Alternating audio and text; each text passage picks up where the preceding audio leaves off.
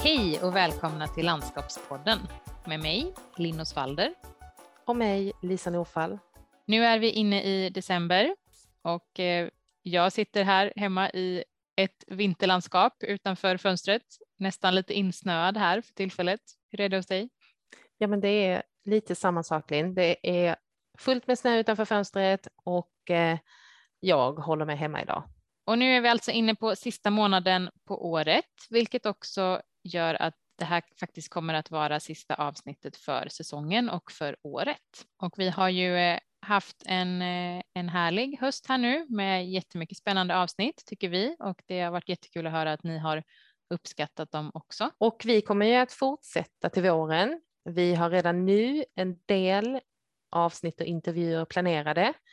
Men vi är fortfarande öppna för tips, så skriv om ni har någon idé eller någonting som ni vill att vi tittar på eller tar upp. Och nu under december så kommer vi ju i år igen att ha en eh, julkalender på Instagram. Precis, och där har vi förberett 24 luckor med eh, spännande och inspirerande personer, platser, några filmer och en och annan växt. Mm, precis. Ja, men det här ska bli eh, jättekul och spännande och vi hoppas att ni vill följa oss ända fram till julafton där. Mm. Men eh, idag då Lisa så kommer vi alltså att prata om eh, vindskydd.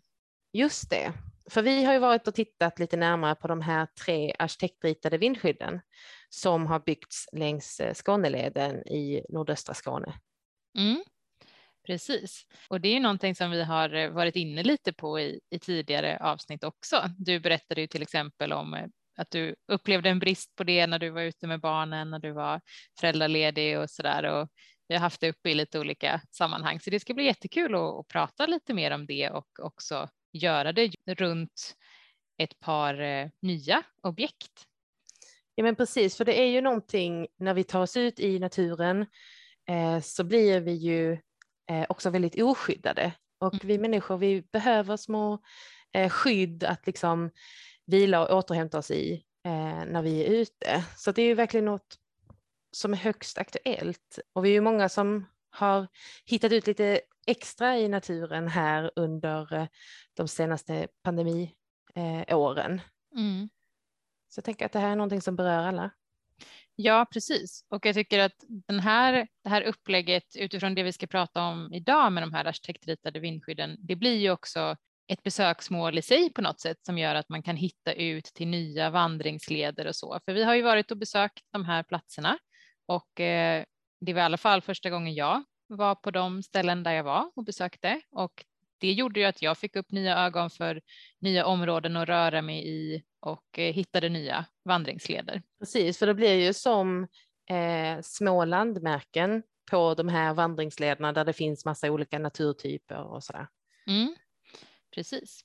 Så att de här eh, tre vindskydden vi kommer prata om idag, de finns alltså längs Skåneleden på lite olika ställen runt om i östra Skåne.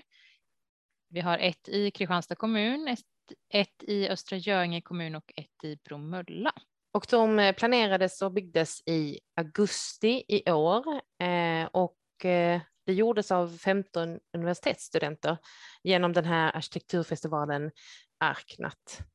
Och det är fjärde gången som Arknat arrangeras, men det är första gången som det sker i Skåne och tidigare har den här festivalen jobbat med platser längs Höga Kusten och eh, Höga Kustenleden i Västernorrlands län.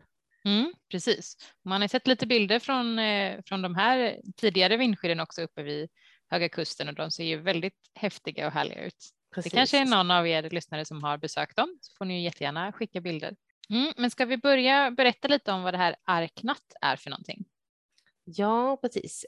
De kallar ju sig en skandinavisk arkitekturfestival och eh, det är ett samarbete mellan olika typer av aktörer och intressenter. I de tre vindskydden som vi kommer att prata om idag, då har ju till exempel kommunerna varit involverade och hjälpt till med olika kommunala frågor som har behövt lösas. Och sen har ju såklart ledhuvudmannen som då är Region Skåne stöttat både finansiellt och med kunskap. Och sen finns det också en rad privata aktörer som bland annat har sponsrat med material och verktyg. Och själva så säger Aknat att deras koncept är att foga samman arkitektur och natur och att de varje år då utmanar skandinaviska arkitektstudenter att våga rucka på ramarna för synen på gestaltning och funktion och konstruktion. Och det är då genom olika seminarier, workshops och den här gemensamma då gestaltningsprocessen där de både ritar och bygger eh, tillsammans som de sedan skapar de här platserna som är till för allmänheten och som då syftar till att ge skydd och vila ute i de här spektakulära naturmiljöerna. Mm. Och en annan viktig aspekt av tävlingen är att de vill ge framtida arkitektstudenter en praktisk erfarenhet av hur det är att jobba med trä. För det är ju träkonstruktioner allt det här. Mm. Ja, och jag tycker att hela den här äh, festivalen och det här initiativet är ju otroligt äh, fint och väldigt äh, bra på många sätt. Jag tycker att det är ett event som ähm, kopplar mycket till det vi har pratat om i tidigare avsnitt under säsongen. Det här att vi gärna hade velat se ett större samarbete, framför allt att studenter ska få möjlighet att träffa andra yrkeskategorier och eh, träna sig i att samarbeta och skapa på olika sätt. Så att bara det här att få möjlighet att träffa studenter från andra skolor, från andra länder och från andra eh, domäner är ju oerhört nyttigt och bra. Så att verkligen en eh, tumme upp för det här initiativet.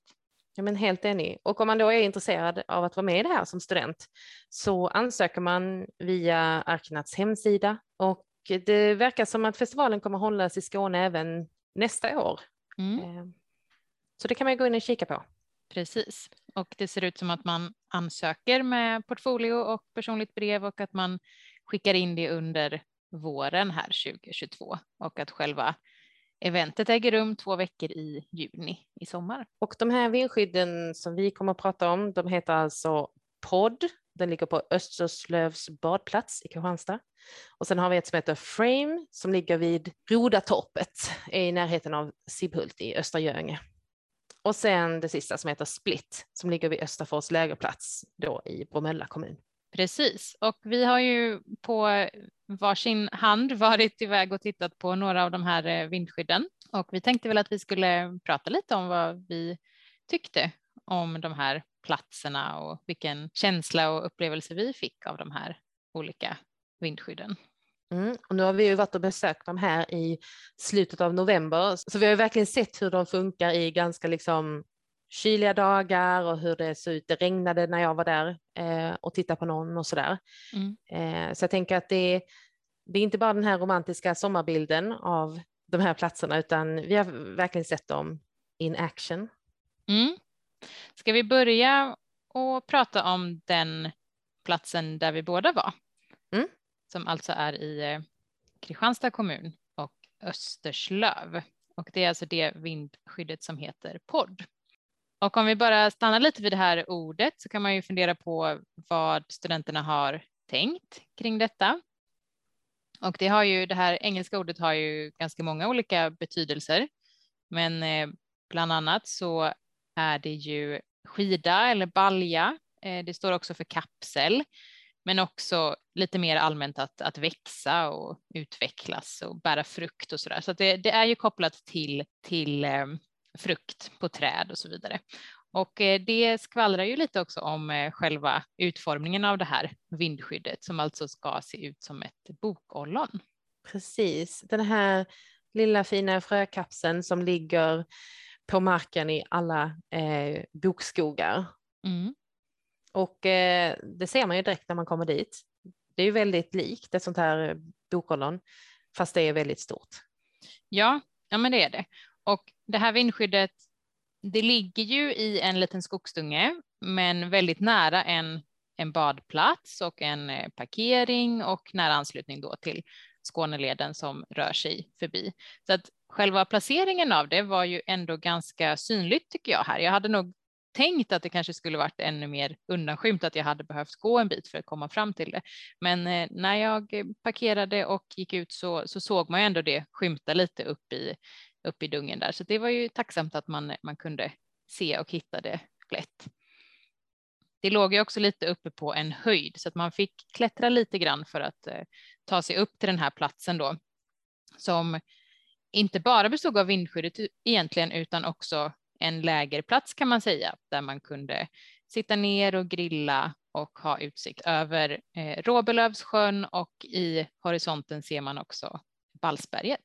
Precis, mm. som ju är ett då skånskt berg inom citationstecken, ja. det vill säga det är en höjd, en ja. Eh, granbeklädd höjd. Eh, vad var ditt första intryck när du kom till den här platsen? Det är ju en väldigt eh, vacker liten kapsel som ligger där. Den är ju täckt med de här takspånen eh, som ger själva kapseln en liksom lite ruffig men ändå mjuk eh, yta. Och eh, sen har det då en öppning i ena änden ut mot sjön och eh, berget så att man har väldigt fin utsikt. Och det första jag gjorde var faktiskt att gå fram och krypa in. Och inifrån Exakt. den här miljön var man ju väldigt, väldigt skyddad. Eh, den ligger lite upphöjd från marken och man hade liksom öppningen då i, i den smalaste ändan av rummet med utsikt över den här fina badplatsen. Ja, ja men precis. Och den, den ligger ju, man känner ju verkligen den här känslan av att det är ett bokollon som har fallit till marken och kilats fast mellan några stenblock. För det är precis så den ligger, mellan mm. några stenblock där den liksom vilar på på ytan där och har kilats fast. Eh, så det, den är väldigt fint placerad där tycker jag. Den känns ju väldigt naturlig och att man verkligen har jobbat med, med den här känslan av vad det faktiskt är och att det bara har hamnat ner på marken. Jag kröp också in i det när jag eh, var där. Jag var där med, med hunden och eh, han hade ju lite svårt att komma upp i den här och det var väl en mm. sak jag, jag tänkte på just detta att det var inte jättetillgänglighetsanpassat kanske. Det var lite svårt att, att krypa in i. Man fick ju klättra lite upp på stenen och sen vidare in. Ja. Eh, så det var ändå någonting jag tänkte på att eh, eh, det kanske inte går att använda av exakt alla. Utformningen i sig var ju otroligt häftig tycker jag och som du nämnde så var det de här takspånen av cederträ och det märks ju att det är ju just att man har jobbat med med trä här. Så det var ju limträbalkar och så har man fäst de här ja, små eh, plattorna som fjäll kan man säga ovanpå varandra. Eh, och om vi ska prata lite om materialet där då, cederträet eller det här spånet, så är det ett väldigt lätt träslag. Och det har ju också en, en kraftig eh, aromatisk doft och det var ju ingenting man riktigt kände nu längre. Eh, men nu har det ju stått där ett par månader och den doften brukar ju minska Eh, efter ett par månader också.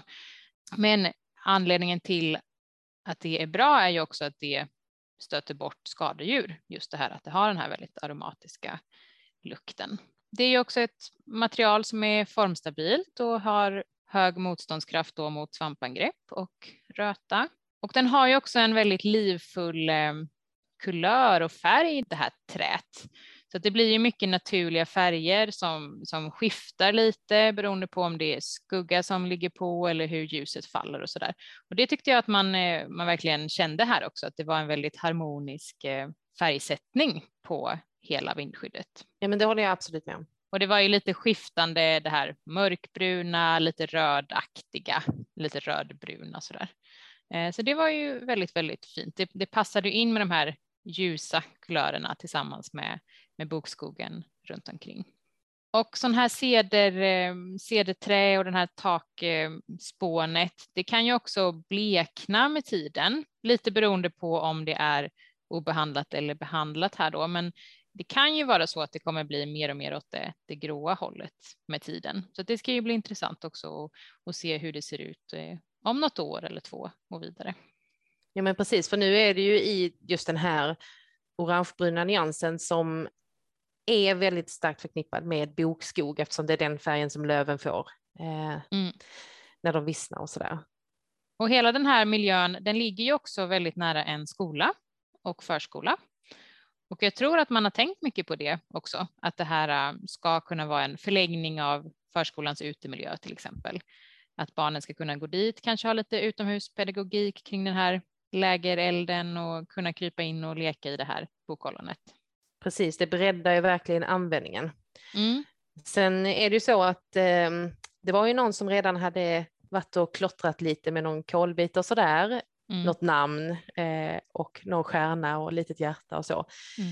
Och då tänker jag just den här närheten till eh, orten Österslöv och eh, det här skolområdet, det är ju både a blessing and a curse för att det är ju så att slitaget kommer ju säkert bli hårdare och eh, det är ju någonting man får räkna med. Mm. Jo, men absolut. så är det ju. Var det någonting mer du tänkte på? De här, de här vindskydden är ju meningen att man ska kunna sova i. Två, tre personer ska kunna övernatta i de här vindskydden. Om man går längre vandringar till exempel. Ja. Hur kände du kring det, att eh, sova där? Ja, men eh, jag tyckte att det kändes eh, som att man kunde sova där. Kanske att det kan bli lite trångt om man är tre eller fler beroende på hur mm. skönt man vill sova. För det är ju ändå trots allt ett ganska eh, smalt eh, rum där. Men det mm. kändes som en bra plats att sova och jag tycker att den här formgivningen där de har utgått från det här bokollonet den känns väldigt eh, genomtänkt.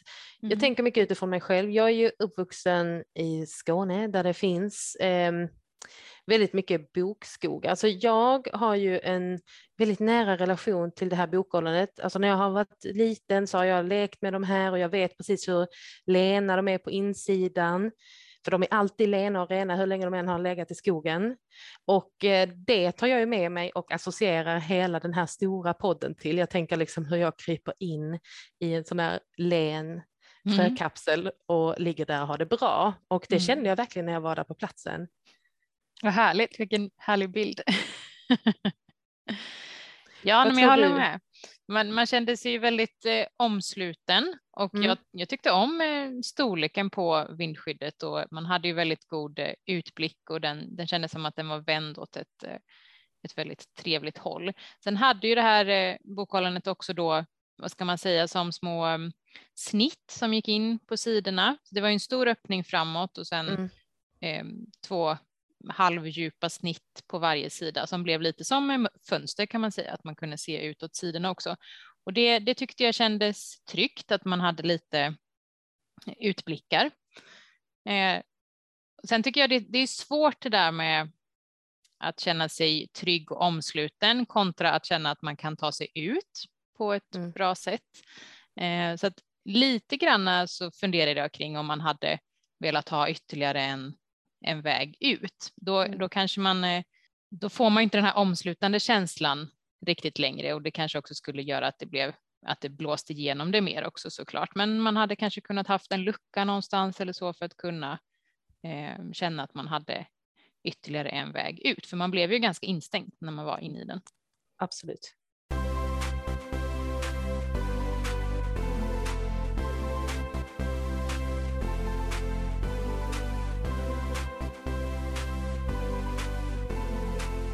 Okej, ska vi gå vidare till eh, nästa vindskydd?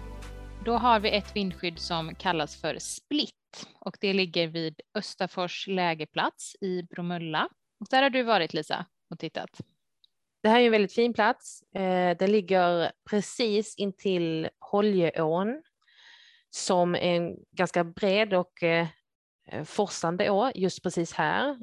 Det ligger precis vid en gammal plats för ehm, en mölla och där man liksom har tagit ut vattenkraft då. Och det är en eh, väldigt öppen gräsyta med lite mm, skogsbeklädda kullar runt omkring och sen är det då en bro över ån precis vid den här lägerplatsen. Och det här split då, det är ju ett vindskydd som på ett sätt reser sig ur marken. Alltså det ser nästan ut som att man liksom har tagit tag i gräsmattan och pillat upp en kant som man har liksom rivit upp och så är då vindskyddet in där under. Just det. Och eh, jag förstår ju verkligen den här idén att man vill liksom att det, det plana ska fortsätta och vindskyddet ska liksom vara ett litet titthål i gräsmattan. Mm. Eh, och det ser ju verkligen ut så när man kommer dit. Sen mm. tyckte jag att eh, det var ju, det är ju så att det är liksom gräs upp på taket då på det här vindskyddet. Mm. Eh, och när man kommer nära så ser man att det där de där grästuvorna, de håller liksom på att trilla lite isär och så där. Det är nog lite tuff lutning för dem att ligga upp eh, på det här taket. Mm. Eh, och sen var det också under gräset där för att skydda träkonstruktionen. Under grästaket ligger det då en sån här svart permeabel plastmatta eh, för att skydda själva träkonstruktionen. Eh, från fukt. Och den mattan sticker upp på några ställen, den har liksom eh, hoppat ur och sådär. Och så där eh, stör ju lite upplevelsen när man är på plats. Mm. Men precis som de andra så är det ju en fin träkonstruktion och eh, Den här är mycket mer öppen än podd. Den fläker ju verkligen ut sina sidor eh, och öppnar upp mot åsidan. Man bor väldigt nära ån. Man har också en eldstad precis utanför. Eh, och nu var jag ju här när det regnade ganska kraftigt och då såg man just liksom resultatet av att det är ganska öppet är ju att det stänker in eh, vatten. Så att det, var, det var torrt absolut längst in på de här sovplatserna, men annars var det så att eh, man är inte särskilt skyddad när man sitter nära eh, öppningen. Så det var mycket större öppenhet. Och det är ju precis som du var inne på, det är ju liksom på gott och ont för att det är också skönt att, eh, att ha det här att man känner att jag sover underbar himmel här delvis och jag kan liksom krypa in och vara mer skyddad. Jag kan också liksom krypa närmre elden eller sådär och ändå sitta under tak. Mm. Ja, precis, för nu har inte jag varit vid denna, men när jag tittar på bilden på den så är det ju precis som du beskriver att det är liksom som att man har fläkt upp i gräsmattan eh, och liksom dragit upp en, eh, en del av den och bågen där liksom upp till spetsen känns ju som att den är ganska så svag, vilket gör att det ju inte blir så mycket tak om man ska säga, utan Nej, den vinklar ju sig bakåt ganska så snabbt. Mm. Eh, och, och, nu är det ju då ett så kallat vindskydd, eh, men absolut att man då kanske hade önskat att det även kunde vara eh, motstå mot regn eller skydd mot regn då, vilket kanske mm. inte riktigt eh, funkar i alla lägen här då. Sen ser det också ut som att den, eh, det kanske är det som är också en del av det här split, att det är som två eh, trädäck i sig invändigt, att det blir som två separata delar. Precis så är det. Så det betyder att om man är två personer eller fler så får man ju sova på varsin mm. eh, sida liksom. Mm. Och det gör ju att liksom längst in mot den bakre väggen då, där är man ju helt skyddad. Men eh, emellan de här trädäcken och så, då, där åker ju vattnet ner. Och sen är det ju en förutsättning för att få den här effekten av att det liksom ligger i höjd med gräsmattan, liksom att taket är i höjd med gräsmattan. Det gör ju att den blir den ligger mycket lägre i landskapet än podd gjorde till exempel och mm. också det tredje frame. Eh, så man är liksom lite lågt ner och man är nära liksom den fuktiga marken. Och mm. det tänkte jag inte på innan, men just när jag var där och man jämför med de här traditionella timrade vindskydden som står längs eh, vandringsleder i vanliga fall, de är ju alltid en bit upp och sådär mm. från marken. Så det vet jag inte hur det kommer att funka. Men jag gillar ju verkligen den här idén av att det ska smälta in i landskapet och vara liksom en häftig, nästan land art-idé. Eh, men sen förstår jag att de kanske har haft lite utmaningar. Det, det kommer kanske vara så att det kommer vara lite svåråldrat just att, att få det här grästaket att hänga kvar. Jag mm. tänker också om det kommer lite torka på sommaren så är det ju väldigt utsatt. Just det. Men sen tänker jag också på just det här, jag gillar idén av att man vill anpassa sig till landskapet. Eh, just det här är en öppen plats och man vill liksom att det ska smälta in. Men å andra sidan så tänker jag att en helt annan väg att gå, det skulle ju vara att våga sticka ut eller liksom addera någonting till miljön som får sticka ut. För så funkar det ju podd till exempel. Det är ju inte så att alltså det både smälter in och sticker ut på samma gång. Mm. Ja, men precis. Sen tror jag att de har haft säkert utmaningar med att få till den här vinkeln i taket. De, mm. Man ser att de har jobbat med limträ och sådär. Så att mm. jag misstänker att de som har tänkt ut och byggt det verkligen har haft en utmaning. Mm. På den bilden som jag tittar på så är det också som eh, ståndare som stöttar upp och håller uppe taket lite grann. Var de kvar fortfarande? Ja, men det var de. Mm. Så att de ska vara där. Ja, precis. Mm. Och det, det, där är ju säkert sånt man hade önskat att man kunde klara sig utan, men jag tror inte att konstruktionen Nej. hade orkat det. För att det är klart att de påverkar. De har säkert inte varit där i den initiala idén, just den här idén med att lyfta upp gräsmattan och krypa in där under. Mm. För de gör ju både att eh, det blir lite trångt kanske för att de står liksom står mitt inne på golvet. Samtidigt så kan de ju också skapa lite kryp in, att man känner sig lite mer skyddad bakom dem. Mm. Men de ser ut att vara en liten annan, eh, ett annat träslag. Ja, precis, de är lite ljusare mm. eh, och eh, det var svårt att se om det var liksom meningen. De, de andra, till exempel trädäcket, hade blivit nersmutsat av användning. Mm. Men jag håller med om Mm. att alltså, de stack ut i, fortfarande i lite annan kulör. Men jag uppfattade inte att de var behandlade på något annat sätt. Det kan vara att det är ett annat träslag. Ja, men spännande.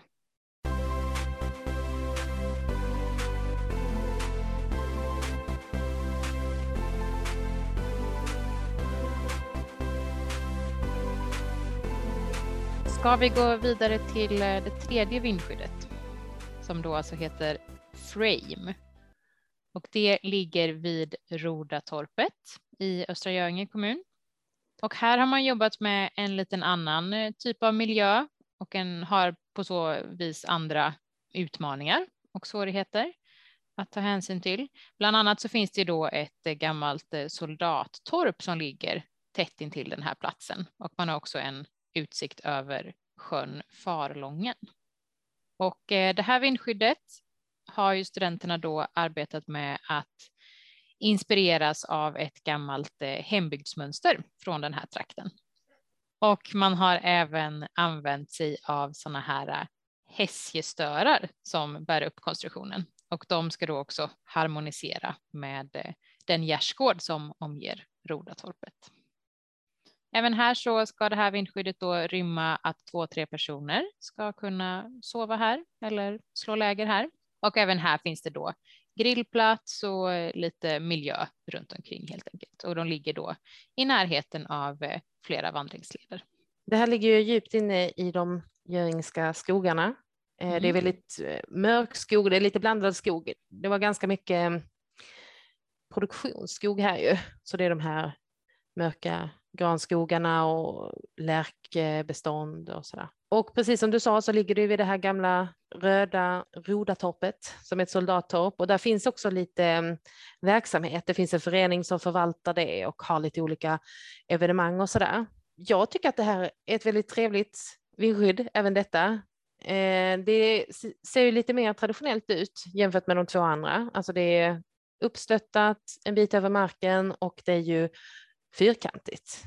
Och vid första anblick så, så såg det kanske inte så märkvärdigt ut, men sen när man börjar titta mer på detaljerna och förstå det här sambandet med miljön runt omkring så tycker jag ju att det är ett otroligt genomtänkt och välgjort vindskydd.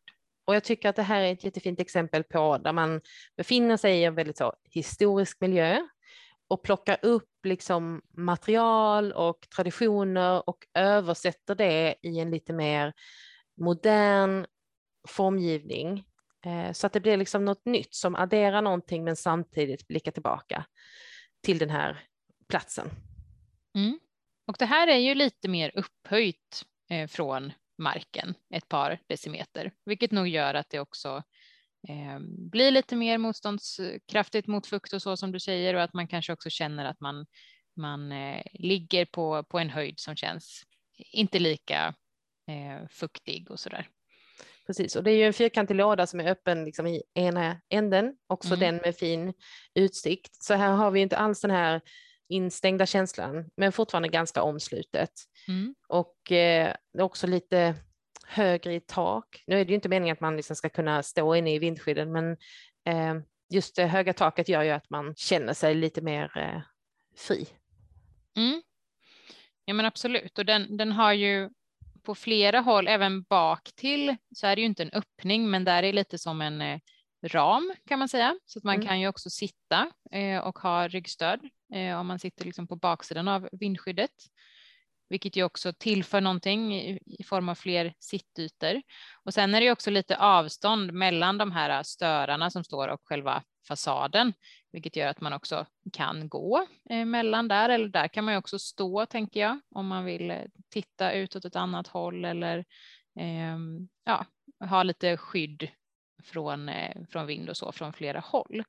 Eh, så det, det är ju ganska, det finns ju lite sådana små, små detaljer som man kanske inte tänker på vid första stund. Sen har vi ju varit inne lite på det här med eh, både var de är placerade och vilka material de här vindskydden är byggda med påverkar hur de kommer kunna åldras. Mm. Och jag tror att just det här vindskyddet det ligger lite mer off än de andra. Mm. Det är Mm. lite svårare att ta sig hit och man behöver komma till fots. Och sen är det ju så att det här Rodatorpet är bemannat lite då och då.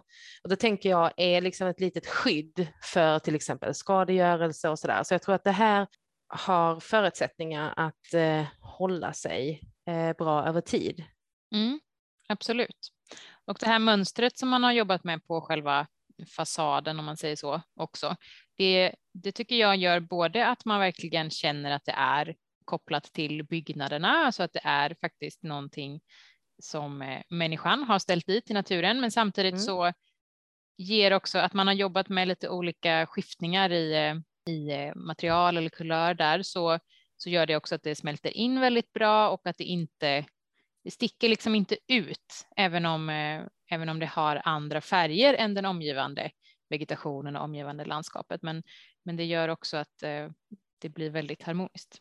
Mm. Och det här mönstret som jag nämnde där på, på fasaden då, det, det är ju också målat med någon, olika slamfärger troligtvis, vilket ju i och för sig då gör att man kan tänka sig att det kommer krävas en del underhåll på detta. Nej, men det är ju helt sant. De här störarna som bär upp eh, konstruktionen, de är ju inspirerade av sådana här mm, gärdsgårdsstörar eh, och de är ju spetsiga allihopa. Och eh, det där kan man ju vara mer eller mindre känslig för, men det är ju någonting som liksom bidrar lite till en eh, nästan lite aggressiv känsla just med de här spetsarna som står rakt upp i luften. Ja, men jag håller med. Det blir lite, lite eh, kanske inte hotfullt, men, men eh, man får någon liten känsla av att det skulle kunna hända någon olycka om någon är uppe och klättrar på taket eller så där. För det, det känns också som att det går att ta sig upp på det från eh, stenarna och så där eh, vid sidan om. Så att eh, ja, det känns lite läskigt på något sätt, men, men man förstår ju verkligen eh, tanken med det. En annan sak som gäller alla de här tre platserna och vindskydden. Nu var vi ju och besökte dem ganska kort in på att de har byggts. De har ju bara funnits ett par månader här. Eh, men det var ju synliga spår efter arkitektstudenterna utöver själva vindskyddet då, till exempel vid eh, podd, då hade de lämnat små stegar som de hade satt upp mot träden och eh, vid split så fanns det så här stubbar att sitta på som jag tror att de har tagit dit. Och det tyckte jag var väldigt fint att man ser att de har varit här ju under, eh, under flera veckor och jobbat med de här platserna. Mm. Och man ser liksom det där engagemanget som ligger bakom. Mm. Ja, men precis. Jag såg också en, eh, en film från eh, själva de här veckorna när de har spelat in med lite intervjuer från eh, studenterna och från de som höll och hjälpte till i själva eventet också. Så den kan man ju gå in och titta på. Visst fanns den via Arknats hemsida. Ja, men det gör den. Mm. Och, och det är ju så att de här har ju delvis då prefabricerats i lokaler av studenterna i ett gammalt pappersbruk som ligger i Östanå utanför Broby. Och sen har de då fraktats till platserna och sen har studenterna eh, och de andra festivalaktörerna jobbat med dem på plats.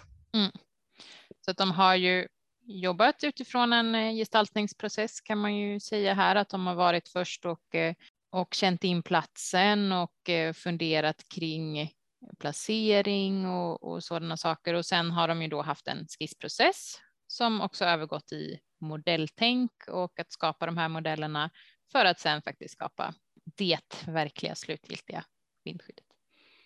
Och jag tänker att för ibland när jag gick där så man jämför ju med de här som jag säger klassiska timrade, mycket, mycket robusta vindskydden som, som har stått i många år ute eh, i våra naturområden. Och då är det liksom när man tittar på de här lite nättare träkonstruktionerna så blir man ju direkt orolig för hur det ska åldras och hur det ska klara sig över tid. Men samtidigt tycker jag att det är jättebra att det kommer ut lite mer arkitektur i naturområdena och det är liksom man får göra avvägningar där av hur spektakulärt någonting ska vara eller hur långt det ska hålla och vad det har för syfte och funktion.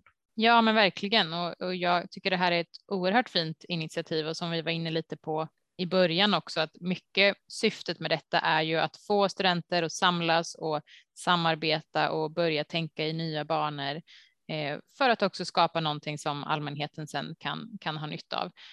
Men vi vill ju verkligen framföra att vi tycker att studenterna här har ju gjort jättekreativa och bra jobb och vi får ju verkligen tänka på att man har åstadkommit det här på, på två veckor, vilket ju är helt fantastiskt. Precis, och de har ändå vågat ta ut svängarna och eh, följa sina idéer och jag tycker att det är, är jättebra att vi provar eh, olika material och konstruktioner ute på plats för att se just hur de funkar och hur de åldras över tid och sådär. Och när vi har väderskydd ute i naturen då vill vi och orkar vara där längre. Och det tänker jag är bra för alla. Ja men verkligen. Och det kanske inte är alla som stannar för att sova i de här vindskydden utan mer att man stannar till vid grillplatsen ett tag, man pausar och precis som till exempel vid det här podd att även förskolebarnen kan ha nytta av det varje dag egentligen. Ja, och med, med detta så eh, är det kanske lite tidigt att säga god jul redan, men eh, vi hoppas att ni eh, fortsätter att följa oss på Instagram här under december. Och så kommer vi höras igen någon gång i vår. Vi får återkomma med exakt datum för det. Och om ni vill kontakta oss, då heter vi Landskapspodden på Instagram och det är där också vår julkalender finns. Eh, sen går det också bra att mejla till landskapspodden slu.se. Tack för att ni har lyssnat. Ha det så bra. Hej då!